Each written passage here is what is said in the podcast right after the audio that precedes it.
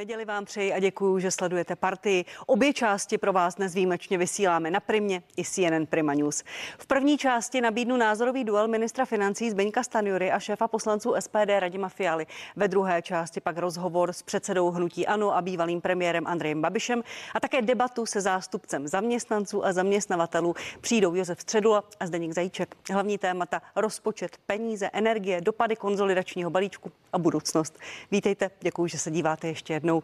Pozvání do studia přijal pan Zbeněk Stanjura, ministr financí, první místo předseda občanské demokratické strany. Dobrý den. Dobrý den, děkuji za pozvání. Rádo se stalo. A pan Radim Fiala, předseda poslaneckého klubu SPD a místo předseda hnutí. Dobrý den, vítejte i vy. Dobrý den, děkuji za pozvání. Pánové, já vám oběma děkuji, že jste přišli. Pojďme k politické události tohoto týdne, k politické události číslo jedna. Dolní komorou prošel v prvním čtení zákon roku. Sněmovna schválila základní parametry rozpočtu, tedy příjmy a výdaje. Schodek je 252 miliardy miliardy korun. Dál se bude jednat, toto už se ale měnit nebude. Začnu u vás, pane ministře. Eh, vy rozpočet stavíte na prognóze, která počítá s meziročním snížením inflace poměrně výrazným. Lidi ale zajímá jedna věc, a to jsou drahé energie. Eh, jsou stále velmi drahé, nejdražší z postkomunistických zemí, to je údaj Eurostatu. Minister Síkala, váš kolega, říká, že zdraží elektřina o 10% od ledna. Lidem se znovu vrací na faktory poplatky za OZE i firmám, zdraží distribuce. Vytrváte na tom, že elektřina nezdraží, že se cena nezvedne? Trvám, já jsem odhadl, že průměrně, průměrně se cena elektrické energie nezvýší. Ti, kteří mají zafixováno a měli dobře zafixováno pro roky 2022 a 2023, to znamená, že letos mají nízké ceny, tak a končí jim fixace, tak těm se samozřejmě ta cena zvýší. To je vždycky otázka toho, kdo kdy fixoval. Mluvím o té většině zákazníků, kteří mají smlouvu na dobu neurčitou. Mnozí z nich dneska platí za silovou elektřinu ten vládní strop, 5 tisíc korun bez DPH za megawatt hodinu, což je přibližně 6 tisíc 6 korun eh, z DPH při té průměrné spotřebě zhruba 3 megawatt hodiny na domácnost, pokud to ovšem, pokud tím netopíte, to je zase jako jiná spotřeba, tak, eh, tak je to zhruba těch 18 tisíc za tu silou elektřinu a ta dolů. Na druhé straně my jsme loni v září rozhodli, že 15 měsíců státní rozpočet bude platit eh, poplatky za obnovitelné zdroje. Na tom rozhodnutí se nic nezměnilo, přestože se o tom znova debatovalo ve veřejném prostoru a to je zhruba 500 korun, 495 korun přesně bez daně na 1 MWh hodinu, zdaní zhruba 600, 600 korun, takže je to zhruba 10%, 10% té ceny silové elektřiny. A teď odhadujeme, protože ty regulované složky určí nezávislý orgán, energetický regulační úřad, a teď odhadujeme, zda pokles té silové cenové energie bude větší než nárůst těch regulovaných složek, nebo bude stejný, eh, nebo bude nižší. Tak uvidíme v říjnu z údajů, které já mám k dispozici, se domnívám, že v průměru ty ceny zůstanou zhruba podobné jako v letošním roce. Pro ty, kteří jsou na nízkém napětí, je třeba říct. Uvidíme, kdo eh, bude mít pravdu, jestli vy nebo pan Síkala. Vy jste ve vládě vedli spor o to, jestli se OZE má vrátit eh, lidem debatu. v té, ne, no, mm-hmm. dobře, debatu. Není to žádné tajemství. Vy jste ještě v Ketnu říkal, že byste šel do, do těch soudních sporů mm-hmm. s provozovateli solárních elektráren. Proč jste do toho nešel a nakonec Protože jsem lidem? zůstal skoro v absolutní menšině. Já jsem ten názor nezměnil ale pokud chcete nějaký svůj názor prosadit, musíte získat většinovou podporu.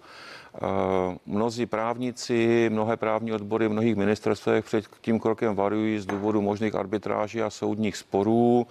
Eh, já jsem byl připraven eh, takové riziko přijmout a podstoupit, ale nezískal jsem pro ten názor většinu což se občas v politice stává. No, já jsem názor nezměnil, ale když máte většinu, tak uh, prostě to neprosadíte. Děkuji, pane ministře. Uh, pane místo předsedo Fialo, jaké je vaše očekávání směrem k energiím? Pan ministr financí říká, že ceny zůstanou stejné, že se nezvednou, že to eh, vykompenzuje pokles silové energie. Ministr Síkala mluví o 10%. Firmy mají strach, lidé se neví, na co mají připravit. No, já se obávám, že to tak nebude, protože poroste samozřejmě, my máme tři, tři složky, tři věci, které Eh, které se na té ceně, nebo čtyři, které se na té ceně eh, energie podepíšou a všechny čtyři jsou špatně. Silová energie. Zákon nabídky a poptávky. Poptávka se zvětšuje, bude euromobilita, já nevím co, te, pardon, elektromobilita a já nevím, co všechno pojede na elektriku a, a samozřejmě ta nabídka se bude zmenšovat, protože řekněme si, že za několik let uhelné elektrárny nebudou schopni platit emisní povolenky a budou zavírat, pokud to nebude stát dotovat ze státního rozpočtu, což je zase na hlavu podle mě, takže, takže prostě ta nabídka energie se bude, se bude snižovat a poptávka po té energii se bude snižovat. Základní zákon známý ze, ze střední školy, co to znamená? Zvyšovat. Bude se zvyšovat cena eh, silové energie. Jedna věc. Druhá věc. Pan minister tady správně řekl, že ERU bude říkat, jaké budou další poplatky. To, to znamená, se dozvíme zhruba v listopadu. Poplatky za, za distribuci, po, eh, další poplatky, za, eh, které souvisí s tou energetikou, ty se budou také zvyšovat. To je druhá věc. Emisní povolenky. Evropská unie stáhla část emisní povolenek z trhu, jejich, jejich cena stoupla. To znamená, zase to bude mít eh, významný vliv na elektrickou energii a jak říkám, za dva, tři roky například uhelné elektrárny už je nebudou schopny platit Prostě dostanou se do minusu to, a tím, tím pádem... Rozumím, to říkají provozovatelé uhelných elektráren, Jasně, zopakoval to, to i pan ředitel Beneš z Česu, říká to ano. pan Tykal. Mě zajímá váš odhad od ledna, s čím mají lidé počítat? Já, já S tím, co, jak, mít... jak, co se vrací lidem na faktury, je to OZE, a, víme, co a teď je čtvrtý bod, to jenom dopovím, a čtvrtý bod je OZE, kdy prostě vláda vrátila lidem uh, ještě poplatky za obnovitelné zdroje, takže to je další věc, která bude zvyšovat ceny energií. Takže já, já bohužel v této věci musím říct, že jsem, že jsem pesimista, že to nebude 10%, ale že to budou desítky procent, které se bude zvyšovat uh, uh, energie. A, a myslím si, že je to věc vlády. Já si myslím, že řešení, je, že řešení tady je vystoupit z toho trhu emisních povolenek, protože to je normální biznis, to s energií nemá nic společného, to za prvé. Za druhé si myslím, že vláda musí přijmout odpovědnost, politickou odpovědnost za výrobu, distribuci a cenovou politiku elektrické energie. Pokud toto vláda neudělá, tak pokud toto vláda neudělá, tak prostě ty, ta energie poroste do budoucna. A poslední věta, pokud to neuděláte, pane ministře, tak až se začnou zavírat ty uhelné elektrárny, tak v Praze budeme svítit v pondělí a v Brně ve středu. Promiňte, pane Fialo, já vám dám prostor, pane ministře, jenom pane Fialo, ozemněla vláda podle vás dělat, co pan ministr říká, že zůstal osamocen v tom riziku arbitráží, pan Cíkala to chtěl nechat dotované z rozpočtu. Jak měla vláda teda jednat? Je to, je to Ten zákon je schválný, je to... Je, je to, to výmysl Evropské unie. Je to výmysl Evropské unie a taky ty OZE, když si vezmete, prostě když nebude foukat a svítit, no tak jsme tak jsme prostě na tom špatně, jo, protože nejenom u nás, ale samozřejmě uh, půjde sem ele- elektrická energie, elektrická energie z Německa. Takže uh, podle mě je to celý špatně, mělo to Mělo to fungovat nějakým evolučním systémem, kdyby jsme to pouštěli pomaličku do těch sítí a nezakládat to, nedělat z toho hlavní energetický příjem. A co se týče co se týče toho, co tady řekl pan ministr, já bych do těch arbitráží šel. Já bych té vládě seděl, tak bych s váma zvedl ruku. Pane ministře, pojďte na to reagovat. Tak nevím, jestli by to stačilo. Podle toho, jak jsme to projednávali, by to úplně nestačilo. ale bavme se o roce 2024. Já souhlasím, že se nemusíme dělat ve střednědobém a dlouhodobém horizontu, tak abychom nemuseli dovážet elektrickou energii, abychom byli schopni eh, dostatek elektrické energie vyrobit. Eh, souhlasím, že všechny odhady odborníků říkají, že se bude zvyšovat spotřeba v České republice a nejenom v České republice, v Evropě jako, jako v celku. Proto se musíme zaměřit na ty jaderné zdroje, které jsou bezemisní. To tam se nám povedlo prosadit taxonomii, to tam se ty povolenky neplatí. Eh, my jsme obdrželi jako stát, respektive ČES na konci října nabídky všech tří uchazečů. Eh, v nejbližších měsících proběhne vyhodnocení. Myslím si, že bychom měli co nejdříve rozhodnout a mít jasno, kdo bude stavět pátý blok v Dukovanech. Součástí těch nabídek byla i nezávazná obce na další tři bloky. Uvidíme, jak eh, konkrétní nabídky jsou. Myslím si, že pokud by to jenom trochu šlo, bylo by rozumné a myslím, že by to nebyl ani, že by to nebyl ani velký politický spor, kdybychom rozhodli o výstavbě všech čtyř bloků, pokud ty nabídky budou výhodné. Já samozřejmě zatím to nemůžu, nemůžu znát. A co se týče těch eh, uhelných elektráren, ten problém reálně existuje. Máme několik řešení a budeme se tomu intenzivně věnovat. Já bych řekl i v debatě s opozicí, protože to není otázka na jedno volební období nebo na toto volební období. V tomto volební období to nenastane, ale nemůžeme být tak krátkozrací a dívat se pouze do roku 2025. Pane ministře, promiňte, cenám, promiňte, eh, ta... pane ministře, jak ano. vážně berete ty, ta prohlášení provozovatelů uhelných elektráren? Pan ministr Stíkala říkal, že se nenechá vydírat, že nechce se dotlačit k tomu, aby vláda eh, dotovala provozovatele uhelných elektráren, ale oni říkají, že od roku 25 už se to nebude rentovat a že budou zavírat. Eh, od roku 25 to nebude, myslím, že se bavíme o letech 26, 27. Musíme vést racionální debatu, prostě mít čísla, fakta. Mohou nastat varianty, zejména když budou drahé povolenky, že to nebude ekonomicky, ekonomicky výhodné a pak bude záležet na státu, jestli použije nějaké nástroje. Hmm.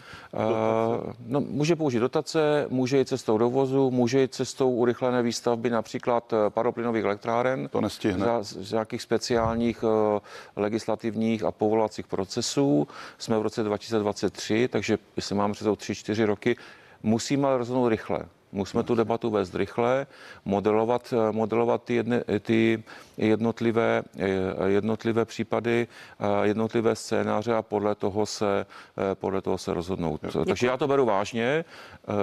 Pro mě není důležité, kdo je majitelem v této chvíli té, toho zdroje, ale zda, ten, zda výroba z toho zdroje bude konkurenceschopná. Přesně to je, tak. Pro, to je podle jde mě přece, důležitý pohled. Jde přece, jde přece o lidi. Já jenom chci říct, že Česká republika zaspala s tou energetickou koncepcí. Temelín se měl začít stavět už v roce 2012 za vlády Petra Nečase. Je to velká chyba, že se nezačal stavět, protože e, ty Dukovany, když se dostaví, tak to bude v roce nejdřív, a já si myslím, že to nebude, ale bude to 2035 se spustí a vlastně se vymění dva bloky. Dva bloky, které dosluhují, se, se vymění za ty dva, které se postaví. To znamená, ta kapacita výrobní zůstane téměř, téměř hodná. Oni mož, možná budou ty nové výkonnější, ale zůstane téměř hodná. Jenom chci říct, že, že jsme zaspali a za mě, já říkám, že klíčové slovo pro Českou republiku do budoucna je uhlí. Uhlí, uhlí, uhlí, protože a jsem připraven také v budoucnu zvednout ruku pro zavírání uhelných elektráren ale Pomalej. až budeme vědět, že je nahradíme relevantními zdroji. A souhlasím s panem ministrem, že prostě pro nás jediná přijatelná varianta jaderná, jaderná energetika a my, my prostě jsme zaspali a musíme pohnout, musíme s tím něco dělat. Pánové, jestli dovolíte, já tu debatu vrátím ještě do roku 24 a k cenám za elektrickou energii. Lidé, kteří se na vás teď budou na vládu zlobit, že budou platit za OZE zpátky ve fakturách, budou to i firmy. Pane ministře, vy říkáte, zůstal jsem sám ve vládě s názorem jít do arbitráží, pan minister Síkala to chtěl. Jaký byl? Menšině já jsem říkal sám, ale výrazné menšině, ano. Ta menšina, ta mě zajímá, jak byla rozdělena. Stranicky ODS to chtěla, nechtěla, můžete ne, ne, být trochu konkrétní? Ne, ne, ne, určitě nebudu říkat informace zevnitř jednání vlády, to nedělám nikdy, ale vůbec eh, naše eh, diskuze ve vládě nemají stranický podtext. Není to tak, že by jedna strana byla po, druhá ne. Prostě ty jednotlivé úřady posuzovaly rizika, právní rizika, Musím říct, že na rizika mě upozorňovali i právníci z ministerstva financí, ne, že by tam, ty, tam ta rizika eh, neviděli, tak to se prostě stane, že jste někdy ve výrazné, výrazné A jak, jenom k těm cenám, těch 495 korun platíme od roku 2008. To je fixovaná částka, která se žádným způsobem nezvyšuje. To plošné řešení, když eh, to platíte za všechny ze státního rozpočtu, tak zaprvé ve státním rozpočtu jsou jenom peníze nás, daňových poplatníků. Hmm. Žádné jiné tam nejsou a co si půjčíme. Za druhé, to plošné řešení které jsme zvolili loni v září, když byla panika na těch trzích. Cena byla až 1000 euro za hodinu nebo 500 euro, 600 euro.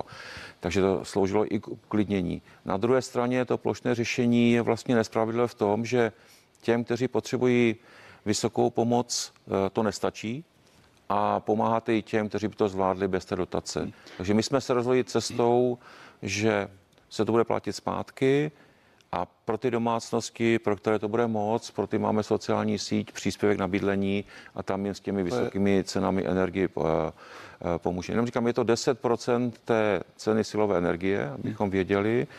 Eh, když si vezmu ten modelový případ, že ta silová cena silové energie je na stropu a budu mít bez, bez DP, takhle to, to zhruba 15, 5 tisíc je silová elektřina a 700 je, je, jsou všechny distribuční poplatky včetně toho nulového poze, takže je to jedna, jedna, ku, eh, jedna třetina z těch pět tisíc. A uvidíme, jak bude ten pokles versus nárůst. Budeme eh, opravdu vědět někdy v polovině nebo konci listopadu, až ERU ohlásí, eh, ohlásí ceny regulovaných složek. A samozřejmě se bude lišit podle tarifu, protože záleží, jak máte tarify, to u těch domácností a u firm, které jsou na nízkém napětí. U těch firm, které jsou na vysokém nebo velmi vysokém napětí, nemáte žádný tarif. Oni mají většinou individuální smlouvy na tu hmm. silovou elektřinu a tam se to těžko z vládních, eh, ale z opozičních hlavic říká, jak to bude u hmm. těch firm, když neznáte ten tarif. Děkuji, pane Fialo, vy jste chtěl ještě Ano, já jsem dvě věty k tomu OZE jako je, pokud budeme všechno kompenzovat lidem ze státního rozpočtu a nebudeme řešit ty příčiny, proto já bych zvedl ruku pro ty no. arbitráže, tak, tak prostě ten státní rozpočet není nafukovací ty výdaje a, a prostě pořád budeme někomu kompenzovat za nesmysly, které vymyslel někdo jiný a které tady musíme dělat. Ale k té energii. Já jsem strašně rád, že se tomu věnujeme, protože my na to upozorňujeme, že prostě ta budoucnost eh, nevypadá dobře. A nejenom my, ČEPS, prostě spousta energetických energetických společností ČES na to upozorňuje, že ta budoucnost energeticky nevypadá dobře a že se, že se, že se tomu musíme věnovat. A stejně tak, jak my jsme kdysi říkali pozor, migrace a všichni říkali extrémisti a dneska už Scholz chce deportovat z Německa, tak dneska říkáme, dneska říkáme energie, dejme na to pozor, pojďme to řešit, řešení existuje a pokud ho neuděláme, tak budoucnost není dobrá. Migrace je na jinou debatu a k cenám energií se určitě ještě dostaneme, jestli dovolíte. Já přejdu k příjmům a k výdajům a ke státnímu rozpočtu. Jestli můžu dvě věty. Já s tím vlastně souhlasím. Jo. Eh, pan předseda Fiala říkal, že vláda zaspala anebo společnost jako celek, ať neříkáme konkrétní vláda, neukazujeme prstem. A neukazujeme ale, konkrétní ale, vládu, ale společnost. Ale kroky za ty dva roky jsme udělali, hlediska energetiky a bezpečnosti. Opravdu jsme spustili na vážno ten tender na Dukovany. A není to jednoduchá věc. Hmm, to Koupili jsme uh, zejména plynovou infrastrukturu, abychom zvýšili bezpečnost. A další kroky budou následovat. A tak, jak jsem říkal, to je věc, která má přesah jednou volebního období hmm. a v těch základních věcech se v zásadě shodujeme. Tak, Děkuji, pánové. Pojďme k rozpočtu, pane ministře. Vy jste uh, ve sněmovně sněmovně několikrát zopakoval, že rozpočet je reálný, že uh, vychází ze srpnové makropredikce. Přesto vás opozice, někteří ekonomové, ale i koaliční politici, zaznamenala jsem, kritizují, že ten rozpočet je plný triků, že je vylhaný. Jde hlavně o ty výdaje, které jsou v mimo rozpočtových fondech. Opravdu je to transparentní pro veřejnost pochopitelné? Je, já myslím, že je. Já jsem to, já jsem to dával na jednoduchém příkladu a můžu i pro diváky, pokud se dneska dívají tak si představte, že si potřebujete půjčit pro příklad 1 milion korun a dostanete dvě nabídky. 4% úrok nebo 4,5% úrok. No a my jsme zvolili ty 4%, ne 4,5%. Ti, kteří to kritizují, to jsou ty peníze, to jsou ty peníze od, e- straně. od Evropské investiční bance, prostě lepší úrokově nabídka, než za kolik jsme schopni prodat standardní státní dluhopisy. A platí, že pokud to bude výhodnější, tak tou cestou pojďme. Pokud to bude stejně nebo nevýhodnější, tak tou cestou nepůjdeme. Takhle jednoduché to je a myslím, že tam nesou žádná kouzla, nic složitého. Máte nějakou nabídku, chcete se počít peníze, porovnáte výši úroků, a vyberete si ten nižší úrok. Na ale, tom není nic, nic. Ale neměli byste i lidem říkat, že to je vlastně deficit, že to jsou větší, větší výdaje, že vlastně ten deficit je větší než 252 miliardy? Eh, správný údaj je deficit veřejných financí za kalendářní rok. To je ten, který se porovnává, když srovnáváte jako hospodář jednotlivé země, nejenom Evropské unie, ale všechny evropské země. Ten se ale neudává v korunách nebo v miliardách korun, ale v procentech protože pak jste schopni porovnat, jak hospodaří jednotlivé státy. Tak jenom připomenu, že v roce 2020 byl ten schodek eh, roční veřejných financí 5,8% minus a příště bude 2,2%. To je výrazné, výrazné zlepšení. A do toho schodku veřejných financí se počítají výsledek státního rozpočtu, taky výsledek všech krajských a všech obecních rozpočtů, výsledek všech fondů, včetně státního fondu dopravní infrastruktury, výsledek všech eh, zdravotních pojišťoven a výsledek všech veřejných vysokých škol. To je evropská metodika. To číslo je dané, ta metodika je daná a my si ty peníze, že bohužel nejsme schopni hospodařit vyrovnaně nebo s přebytkem půjčujeme. Vybrali jsme si v jednom malém segmentu lepší úrokovou míru. Není to tak, že ty peníze můžeme použít na cokoliv. Není vůbec jednoduché vyjednat peníze. To se týmu ministerstva dopravy povedlo a pokud ty úroky budou prostě výhodnější, tak půjdeme touto cestou. To se ani schovat nedá. Mi to, mi to připadá až urážlivé. Vy jste chtěli něco schovat a my jsme na to za dvě vteřiny přišli. No tak to fakt, někdo by něco schoval, takže to se prostě schovat nedá. Je to veřejná informace. Kdyby to bylo na mě, Já bych nabídl jiné řešení. Myslím, že ty fondy jsou přežité. Zase na to nemám podporu. Mohli jste, Já bych, to, mohli jste to zmínit. I to říkají někteří ekonomové, že se to má ne, celé tak eh, myslím si, že není reálné získat většinu, abychom zrušili, zrušili tyhle ty fondy, které kdysi vznikly proto, že nevyčerpané peníze k 12. propadly do státního rozpočtu. To už dávno neplatí. Rozumím, že když stavíte dálnice, podepíšte smlouvu na čtyři roky, že to je dlouho. Takže nemůžete přijít na konci roku o ty peníze, které máte schované na tu stavbu. Proto se kdysi ty fondy založily. Mezitím se ale změnila rozpočtová pravidla. Takže ten důvod, proč ty fondy vznikly, je, je samozřejmě pryč. A já bych byl mnohem radši, kdybychom měli všechno, co je v těch fondech, ve státním rozpočtu. Myslím si, že nejsem jediný minister financí, který by to chtěl mít v jednom, v jednom rozpočtu. Nicméně je to transparentní, je to průhledné, Eh, máme Národní rozpočtovou radu, která nemá rada fondy podobně jako já, takže na to upozorňuje. Eh, jde o to, za jakých podmínek si půjčíte. A ty podmínky jsou prostě výhodnější. Děkuji, pane Fialo. Eh, byl to častý argument hnutí ANO, který ústí hlavně paní Šilerové za to pana ministra kritizoval, ale i váš poslanec, pan Hrnčíř, to říkal, že ten schodek de facto není 252, ale 270 miliard. No. Dává vám smysl to vysvětlení pana, pana ministra s nižším úročením, s lepšími tak podmínkami? Já chápu, že, že pan ministr se hájí, ale ten skutečný, ten skutečný schodek toho rozpočtu je opravdu 270, protože těch 20 miliard je prostě, je prostě dáno do toho fondu eh, státní, do státního fondu dopravní infrastruktury. Takže reálný, reálný schodek je 270 miliard. Teď jde, teď jde jenom o to, já, já, my jsme kritizovali v tom prvním čtení ten rozpočet z několika, z několika důvodů. Já si myslím, že je postaven na vodě, protože ani pan minister nemá křišťálovou kouli, aby mohl vědět, o kolik mu se zpomalující inflací klesnou, klesnou příjmy.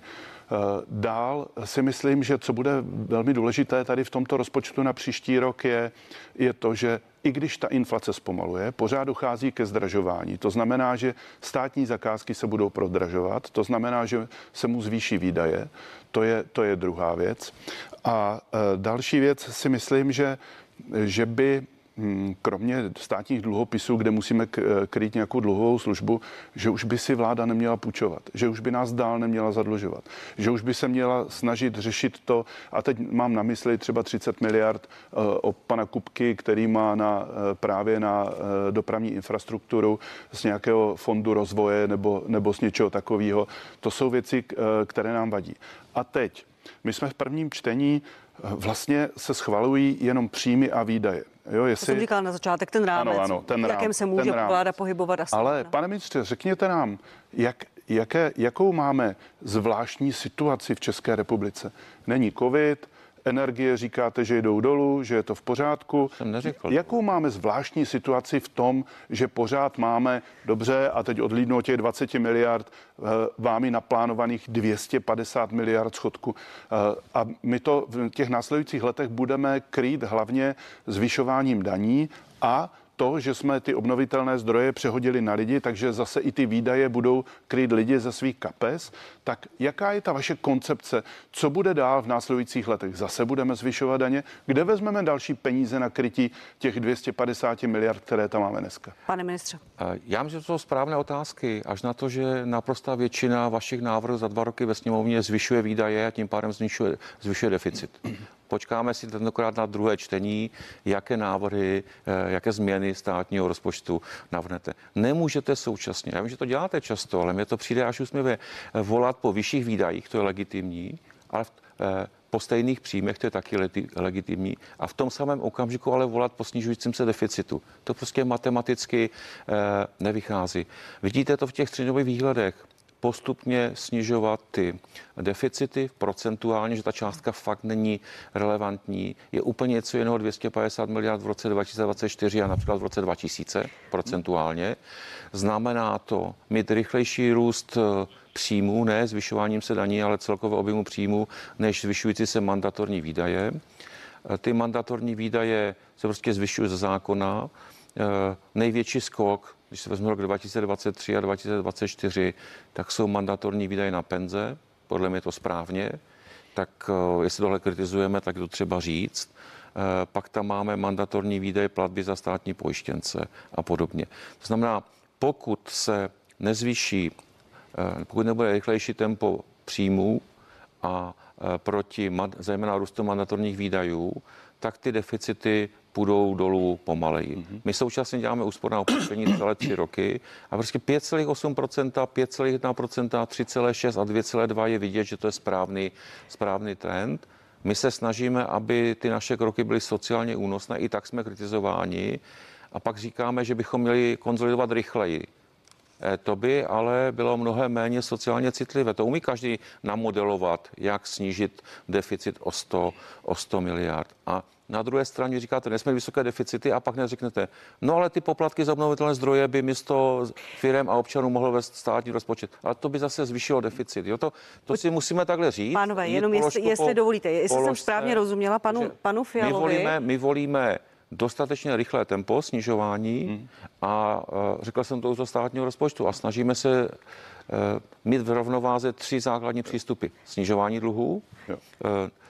Udržení investiční aktivity státu, o tom pan předseda mluvil, a udržení sociálního Jenom dvě věty. Pro, promiňte, jen, jenom, uh-huh. jestli jsem dobře rozuměla panu Fialovi, ale i ekonomům, kteří vám to vyčítají, a i Národní rozpočtová rada to popisuje, že vy konzolidačním balíčkem zvyšujete příjmy, snižujete schodek, ale zároveň tím i kompenzujete zvýšené výdaje, které si vaše vláda, vláda Petra Fialy, sama schválila. Sám jste to řekl, bylo to, byly to uh, výdaje na státní pojištěnce, valorizace ano. pladeb, výdaje na ano. obranu a platby do školství. No tak musíme si říct, eh, hlasovali, nebo je, je ta otázka pana Fiala by zněla, co budete dělat potom, jestli znovu přijde další balíček, jestli znovu budete... Co bude v eh, dalších letech, zase další tak můžeme můžem si vyzkoušet Radim Fiala, moderátora, můžu mít na něj taky dotazky. Ne, říkám, že ne, říkám to zcela jasně.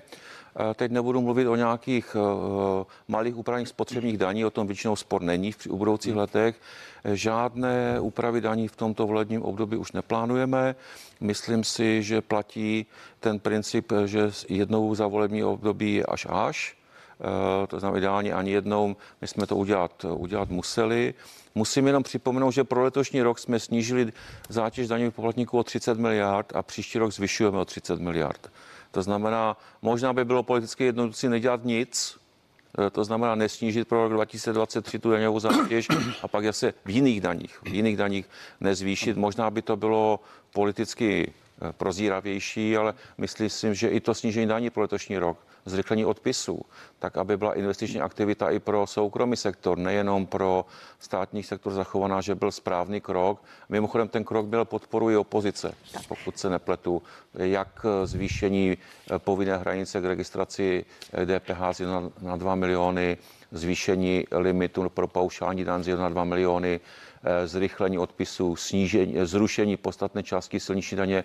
Pokud si pamatuju dobře, tak to pro tyto kroky hlasovala i i opozice. Děkuji, pane ministře. A jenom poznámka, pan Fiala není moderátor. Vy tady na sebe reagujete, já tu otázku jsem pokládala. To bylo v dobrém tady na tak, uh, pana uh, předsedu Fialu. Děkuji, v pořádku. Pane, pane Fialo, vy jste v opozici podporovali zvyšování výdajů, zároveň jste hnutí ano, ale i z ODS pomohli snížit daně. Není to od vás teď pokrytecké po vládě křičet. Máte stále velmi vysoký deficit, ale zároveň děláte necitlivé kroky a vy mluvíte o okrádacím balíčku. Já myslím, že je to jednoduché. My se tady s panem ministrem lišíme v té, eh, v té důležité věci. Pan minister říkal, že je potřeba zvyšovat příjmy a my naopak říkáme, že je potřeba krátit ty výdaje. Krátit ty výdaje. Já jsem řekl jinak. Jak, vy jste se mě ptal, jak snižovat deficit. Já říkám no. otevřít prostor pro hospodářský růst, aby se zvyšovaly příjmy, aniž ano. by zvyšoval daně. Děkuju, Objem. Děkuju, jak si rozumíme. Jo, děkuji. Ale, ale tím, že zvýšíte daně, tak rozhodně neporoste, eh, ne, eh, neporoste hospodářský růst. A to říká, to říká i Česká národní banka, říkají to všichni, že, že konzolidačním balíčkem, který hlavně zvyšuje ty daně, ne. tak bude klesat, eh, klesat růst HDP až o 1%, což je nějakých 50 až 70 miliard. Ne, pane, kde je to ne, 1%? Najděte, pánové, pánové, podívejte, ať se, v tom, ať se v tom diváci vyznají. Jenom, je, jenom, pane ministře, hm. konzolidační balíček, s ním rozpočet počítá. Co počítáte, nebo co čekáte od Senátu, od pana prezidenta? Prezidenta. Čekáte, že s tím zákonem, s těmi zákony budou souhlasit, nebo prostě počítáte s tím, že máte sílu na to je potom tak přehlasovat? Budu dělat všechno pro to, aby to Senát schválil a pan prezident podepsal. Příští týden začíná projednávání toho návrhu zákona ve výborech Senátu 8. listopadu na plénu. Já jsem taky říkal po schválení v poslanské sněmovně, že, že máme za sebou první krok v tom legislativním procesu, i když na třikrát ve, ve sněmovně. Takže teď se soustředím na debatu v Senátu, příští ten ve výborech a toho 8. listopadu na plénu. Až pokud to dobře dopadne, to znamená, že se mi povede přesvědčit Senát jako celek, tak já jsem už dvakrát jednal s panem prezidentem o tom balíčku. Za prvé předtím, než jsme vůbec představili v tom květnu a předtím, než bylo třetí čtení, tak jsem panu prezidentovi jeho týmu představil ty změny, které nastaly od května vlastně do září, které potom vlastně Pochopila jsem, že vám slib nedal, ale že se netvářil ne, já jsem se, já jsem se ani neptal, mě to nepřijde důstojné, já jsem o tu schůzku požádal a chtěl jsem u tak důležitého zákona pana prezidenta informovat ještě předtím, než bude hlasovat poslanecká sněmovna o tom, jak to vidí vládní, vládní koalice. A uh, musím, že ta debata byla věcná, konkrétní, uh, ale teď mě nejdřív čeká Senát, až pak Děkuji.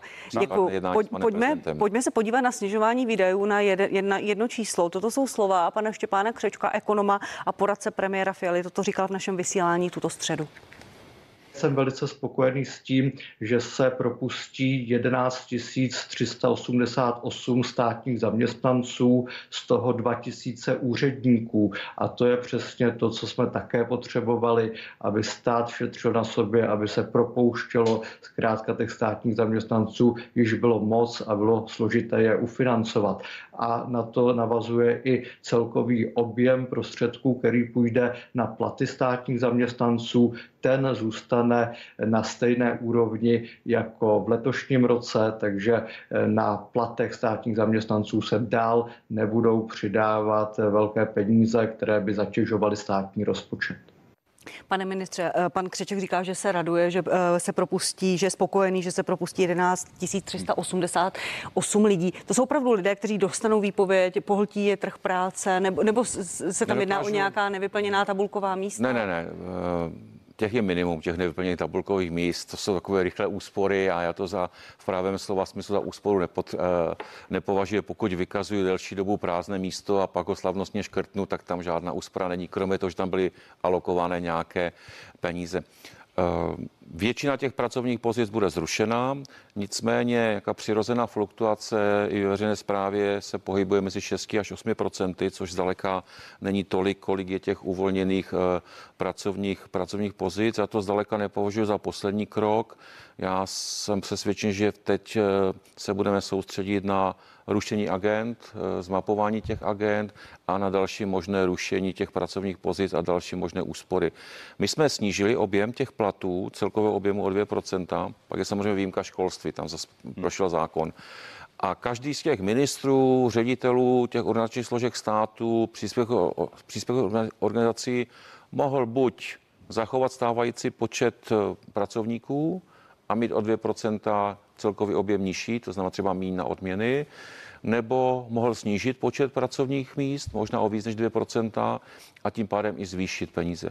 Můj přístup, který jsem vždycky osvědčil, je, mít, je mnohem lepší mít méně zaměstnanců, a lépe ohodnocený. Pane ministře, většina... To si myslím, že, že, že tomu státu bude slušet a že ten trend by měl pokračovat i v příštích letech. Většina z těch lidí, z těch 11 388 jsou pracovníci v regionálním školství. Vy umíte říct, co to je za lidi, co to je za profese, protože většina z nich 10 tisíc. Já nevím, jestli to takhle bude, to záleží i na tom, jak tomu bude přistupovat kapitola ministerstva školství, by to může a nemusí, to je spíš otázka pro pana Eh, ministra školství. Takhle, takhle vycházím z návrhu státního rozpočtu. Aniž by se chtěl, no tak ale my to vlastně dáme dohromady, ty návrhy jednotlivých kapitol. To, to by vypadal ten rozpočet asi jinak, kdyby to celé psalo ministerstvo financí, já to ani nenavrhuju.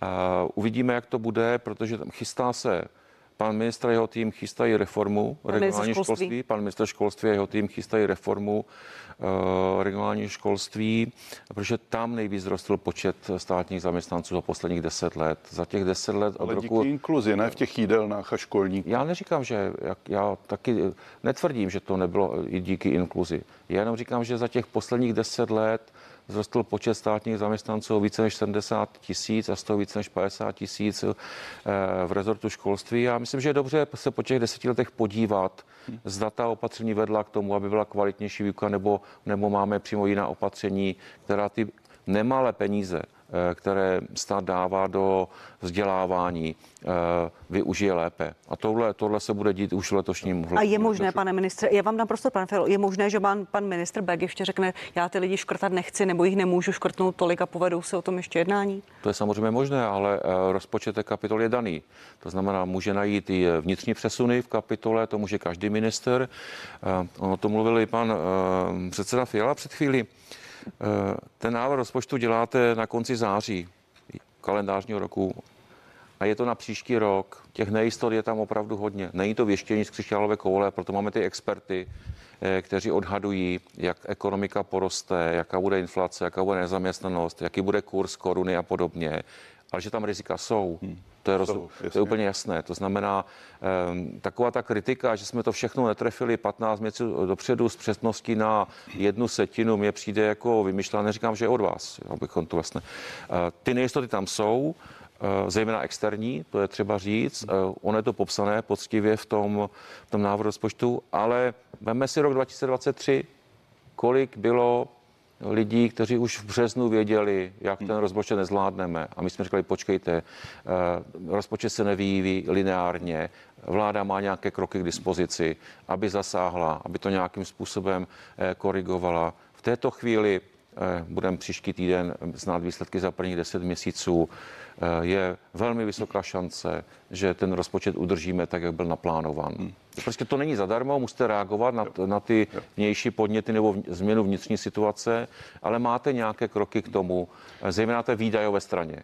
Děkuji, pane ministře. Je třeba říct, eh, ten rozpočet eh, vlastně zafixuje i ty celkové výdaje a ty nesmí být vyšší. Hmm.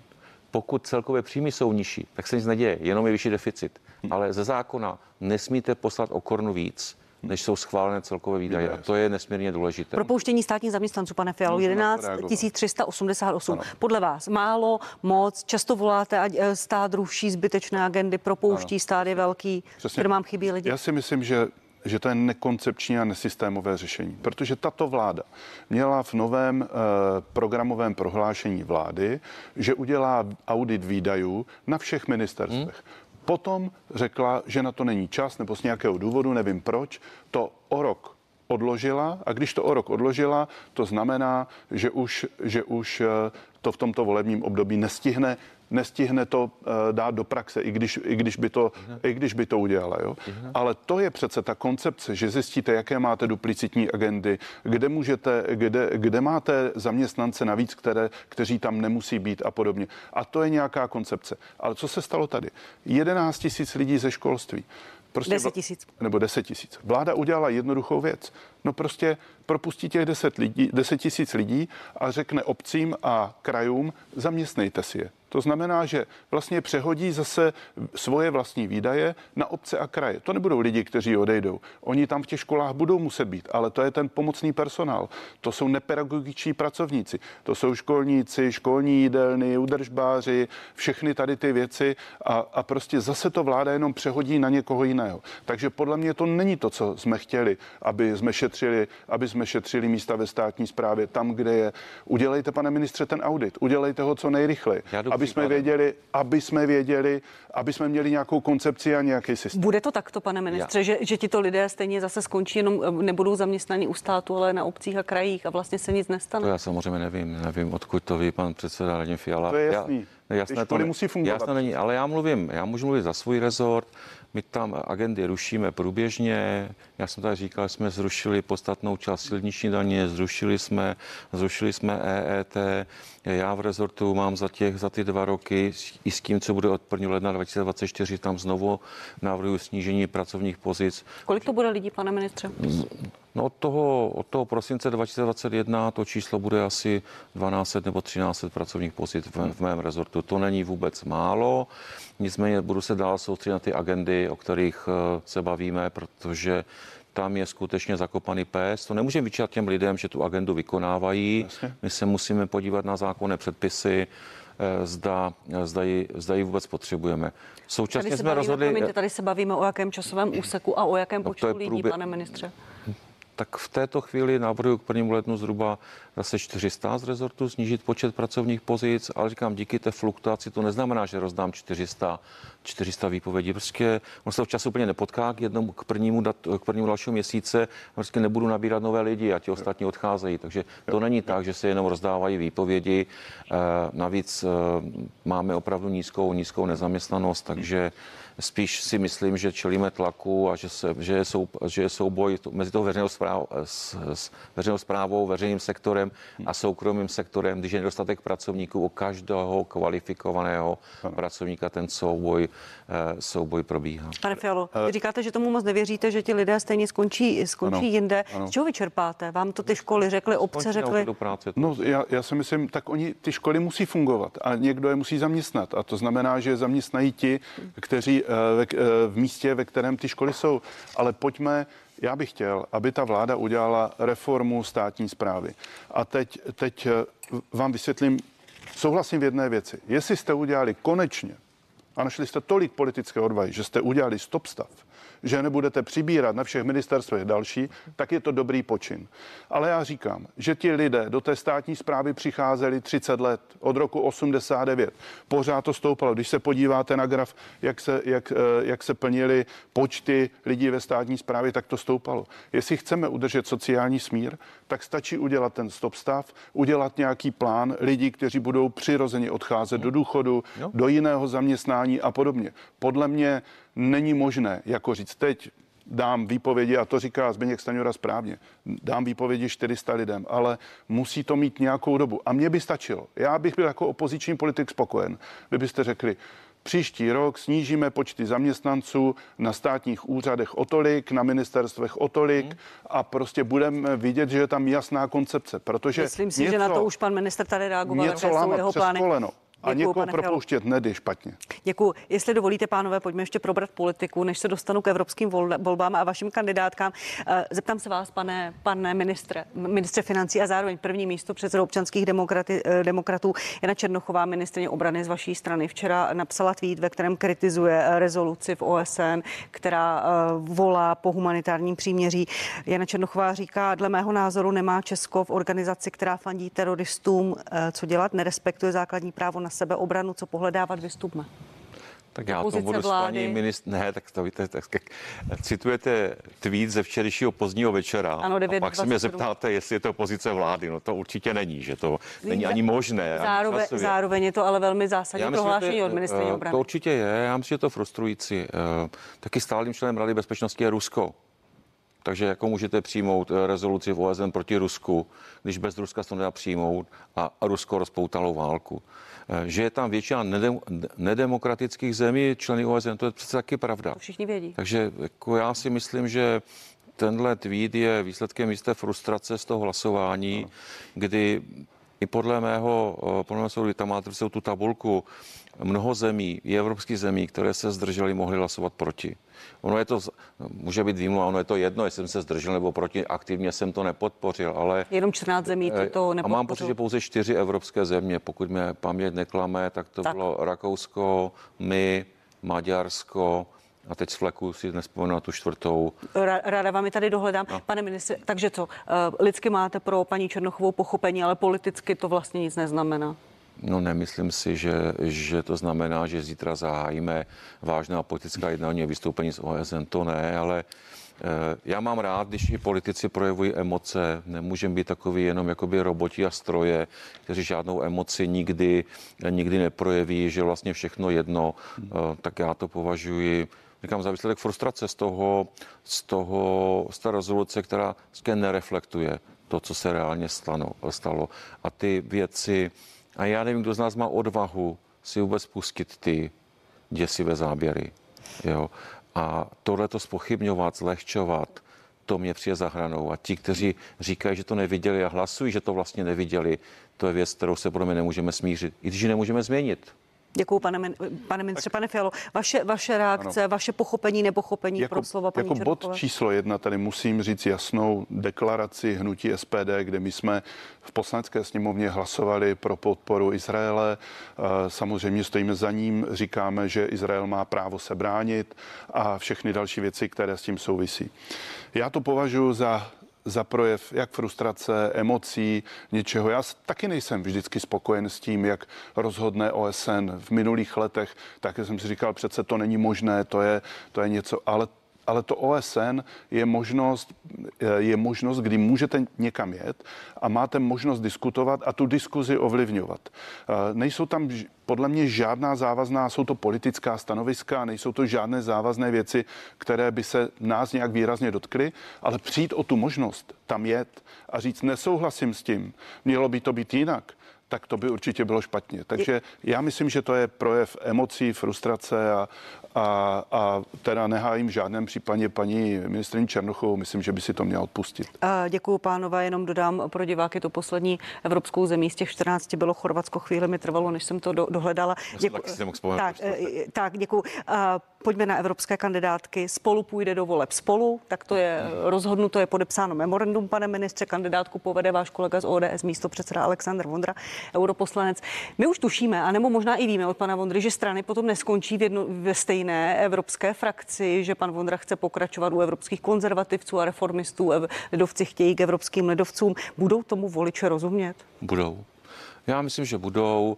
Eh, je to celá obvyklé, že strany, které vytvoří předvolební koalici, pak mají samostatné, samostatné kluby. Teď jsem četl, v Polsku snad bude 17. Přitom se dostalo pět subjektů do, eh, do posle... Záleží na eh, zákoně o jednacím řádu. Ne, posle, po, Polsko se mu. Je to zcela běžné, že politické strany vytvářejí předvolební koalice, aby oslovili podobné voliče aby eh, jim nabídli takovou alternativu, aby žádný hlas třeba z tohle spektra nepropadl a neskončil, neskončil mimo.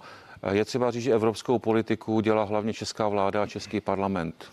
To je prostě klíčové. To znamená, já jsem četl někde komentáře, že ty naše tři strany se liší eh, v otázce přijetí eura. To se liší ale o tom se bude rozhodovat v Evropském parlamentu, o tom se bude rozhodovat v Českém parlamentu, jo, to je třeba říct. Takže voliči podle mě tomu rozumět budou. My jsme současně publikovali deset základních programových bodů, které, eh, které budeme hájit společně a tam si myslím, že naši voliči tomu naprosto rozumí. A víte, na co my se v kampani budeme ptát my novináři, na ty věci, které vás rozdělují, například pana Vondru, pana Niedermayera, rozdílné, rozdílné názory na euro, na elektromobilitu, na to bazální dělení méně, více Evropy, to všechno se ale bude v té kampani probírat. To je naprosto legitimní, ale euro se fakt nerozhodne ani v evropských volbách, ani v Evropském parlamentu. Jde o názory těch pánů, ale, kteří jasně, reprezentují úplně jiné pohledy na Evropskou unii a fungování Česka v Unii. Stejně jsme my tři strany kandidovali v roce 2021 a když se budeme bavit o otázce eura, tak uh, jsme stejně rozděleni v roce 2021 jako v roce 2023 a jak budeme jako názorově, a teď říkám názorově rozděleni v roce 2024, a já za sebe říkám jako minister financí, tak eh, nejprve dejme do pořádku naše veřejné finance a my v tom děláme podstatné kroky, abychom dali eh, do pořádku, že bez toho ta debata je stejně úplně zbytečná. Že i kdyby někdo chtěl vstoupit do eurozóny, tak neplníme ty podmínky. Tak já říkám, pojďme nejdřív do pořádku české veřejné finance. To je klíčový úkol, který děláme kvůli sebe, kvůli sebe, ne kvůli eh, možnému vstupu do eurozóny. A až, až to bude mít v pořádku, tak uh, pak tu debatu normálně veďme jako o každém jiném bodě. Děkuji, pane Fialo. Uh... Ve spolu mají jasno, eh, hnutí ano chce rozhodovat v nejbližších dnech, kdo povede kandidátku, kdy vy oznámíte svého hmm. lídra, lídry. Já, já bych se ještě vyjádřil k tomu spolu, jestli, jestli mohu.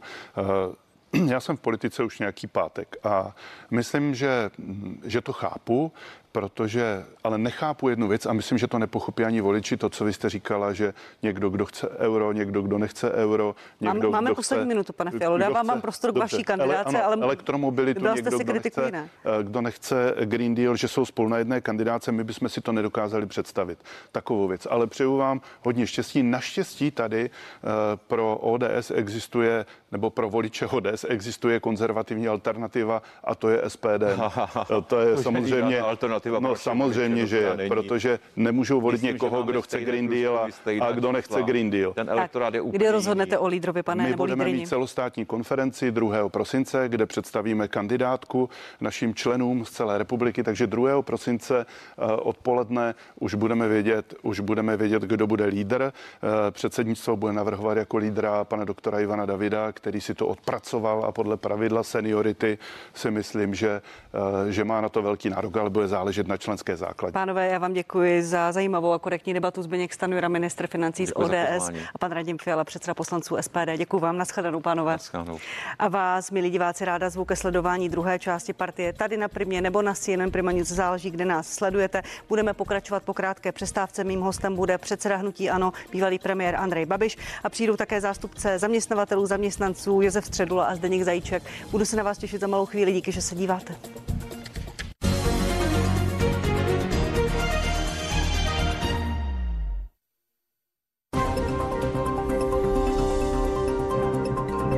Máš chuť na šťavnaté kuře z KFC? Objednej si KFC rozvoz přes naši aplikaci nebo web. Při objednávce nad 649 máš v KFC dopravu zdarma. A nyní kyblík Wings Entry.